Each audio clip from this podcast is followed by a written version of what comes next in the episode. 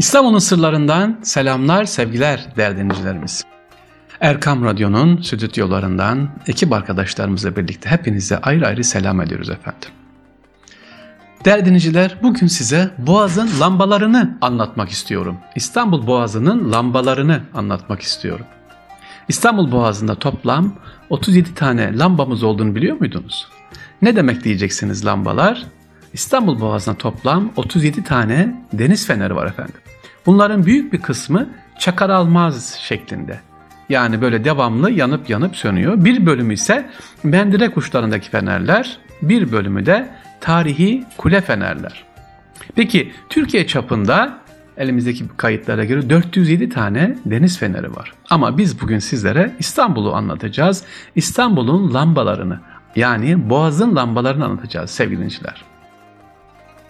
Denizde olanlar için bir enerji bir müjdedir, bir kurtarıcıdır deniz feneri. Karada olanlar içinse bir dost, bir arkadaş, gecelerin bekçisi. İşte İstanbul'un özellikle Boğaz'daki fener sayısı ve fener bilgileri. Rumeli, Anadolu, Fenerbahçe, Yeşilköy ve Şile fenerleri var efendim. Bunlar ilk ışıklarını yakıyor 1755 tarihinde. Bugün deniz fenerleri artık otomatik düzeneklerle çalışıyor ama Boğaz'daki fenerlerin sayısı şu anda İstanbul Boğazı'nda 37 tane olup bunların büyük bir kısmı çakır alma şeklinde e, devam ediyor. Ülkemizde 407 fener bulunduğunu hatırlatmıştım. Şimdi İstanbul'daki özellikle fenerlere baktığımız zaman ilk deniz fenerimiz gaz yağından elektriğe geçiyor. Fransızlar tarafından Boğaz'ın iki yakasına birer deniz feneri yapılıyor efendim. Karadeniz'in özellikle Anadolu, Anadolu yakası girişinde ve yine Rumeli yakasında olmak üzere iki tane deniz feneri gaz yağıyla sonradan elektriğe dönüyor. Peki İstanbul'da özellikle İstanbul Boğaz ilk deniz feneri ne zaman yapılıyor derseniz Ağır Kapı Feneri.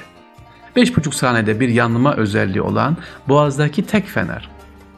Aynı zamanda bu özelliğiyle pusula işlevi de görüyor deniz feneri sevgili denizcilerimiz.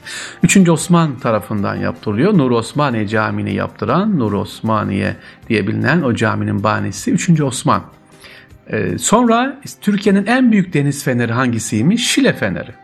Evet, Karadeniz sahillerinde seyir yapan gemiler için rota olarak görev yapıyor aynı zamanda ve İstanbul'un en büyük deniz feneri 110 santimetre kalınlığında e, efendim kayalar üzerine örme taşla sahip. Fenerin sekizgen şeklinde kulesinin yüksekliği de 19 metre. Ondan dolayı İstanbul'un en büyük deniz feneri. Gündüz iyi görünebilmesi için kule siyah, beyaz yatay bantlar şeklinde boyanmış. Ve ilk deniz kazası Sultan Emri Ahır Kapı Feneri'nin e, sevgili dinciler ilk deniz kazası 1755 yılında Mısır'a gitmekte olan Hacı Kaptan emrindeki kalyon fırtınaya tutulduğu zaman Kumkapı'da karaya oturuyor ve o dönemde e, bunu öğrenen Padişah 3. Osman Sadrazam Said Paşa emir vererek deniz fenerini yaptırıyor sevgili dinleyiciler. Deniz fenerinin özelliği efendim şimdi diyeceksiniz ki ya 3. Osman'a kadar İstanbul'da deniz feneri yok muydu kardeşim? E yoktu.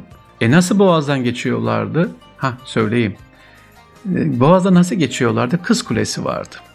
Hüdayi Hazretleri'nin türbesi Yahya Efendi ya ve Yuşa Hazretleri. Nasıl yani? Efendim burada yalan kandillerle boğazdan rotalar bulunuyordu.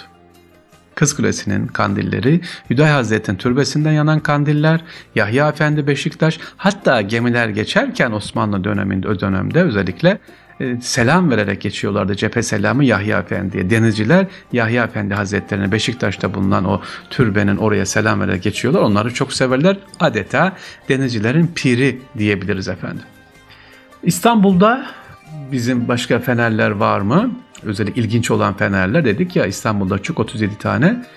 Rumeli fenerimiz var efendim. Karaburun Rumeli Karaburun'da en eski kale ucunda yer alıyor. Fener ışık gücü bakımından dünyanın üçüncü güçlü feneri.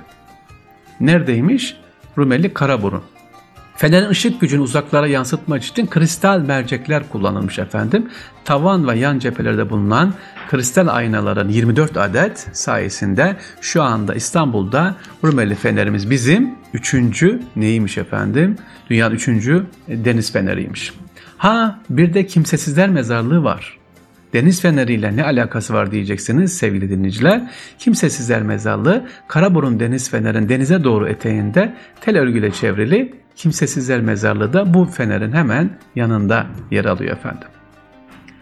İstanbul'da bulunan Anadolu Feneri, İstanbul Boğazı'ndaki ışık kaynaklardan birisi burası. Anadolu Feneri 1856 yılında yine Fransızlar tarafından yapılıyor. Bu fener Karadeniz'den İstanbul Boğazı'na girişte Anadolu yakasında Anadolu Feneri köyünde önemli bir mevkide bulunuyor ve yüksekliği 20 metre. Fenerde önce ışık kaynağı olarak fitilli gaz kullanırken sonra LPG ile kullanılmış şu anda ise elektrik kullanılıyor. Bir başka deniz fenerimiz ilginç Fenerbahçe Feneri. Özelliği neymiş? Tapınak üzerine yapılıyor. İlk deniz fenerinin Bizans döneminde yapıldığı ve burada tanrıça Hera'ya adanmış bir tapınak bulunduğu efendim kaynaklarda söyleniyor. Bunun da uzunluğu 20 metre. Fener Kulesi'nin yüksekliği 20 metre. Başka var mı? İstanbul'da deniz fenerleri Ahırkapı, Anadolu Feneri, Anadolu Kava Feneri, Arnavutköy, Bebek, Beykoz, Beylerbeyi, Çengelköy, Harem Mendirekleri, Kız Kulesi, efendim Salı Pazarı, Türkeli, Umurbank, Yeniköy. Bunlar İstanbul'umuzun neyidir efendim? Aydınlatan deniz fenerlerinden e, bize ne yapıyor İstanbul'u? Yol gösteriyor Boğaz'dan geçerken. Şimdi diyeceksiniz ki deniz fenerleri var güzel. O zaman kazalar niye oluyor sevgili dinleyiciler? İstanbul'da bulunan bu deniz fenerleri ama dediğimiz gibi boğazdan geçiyor. Gemiler Boğaz'ın özellikle sıcak soğuk su akıntıları var ya Marmara'dan gelen sıcak, Karadeniz'den gelen soğuk su akıntısı her kaptan bunu ne yapıyor bilemiyor. Bilemediği için akıntıları e, şöyle bir baktığımız zaman Boğaz'ın kaç 4-5 tane akıntısı var. Mesela en tehlikelisi maskara akıntısıyla şeytan akıntısı efendim. Anadolu Feneri, e, tarafında ve Rumeli tarafında olan o akıntılardan e, büyük büyük gemiler ne yapıyor? En iyi kaptan bile olsa kılavuzsuz geçemiyorsunuz. Ama şimdi konumuz o değil ama Mondros'taki bazı maddeler yüzünden ne oluyor? Boğaz'da serbestçe gemiler geçip gidiyor. İşte onun için Kanal İstanbul gündemde artık inşallah yapılırsa Boğaz'dan geçmeyecek diye ümit ediyoruz efendim. İstanbul'un sırlarında Boğaz'ın lambalarından bahsettik bugün size sevgili dinleyiciler. İnşallah yine yeni başka konularda bakalım bohçamıza neler varsa size çıkartacağız. İstanbul'la ilgili anlatacağız.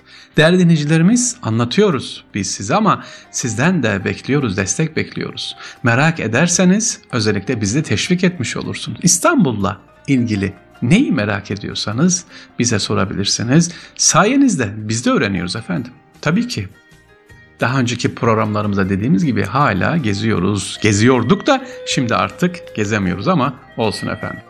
Allah'a emanet olun. Görüşmek üzere.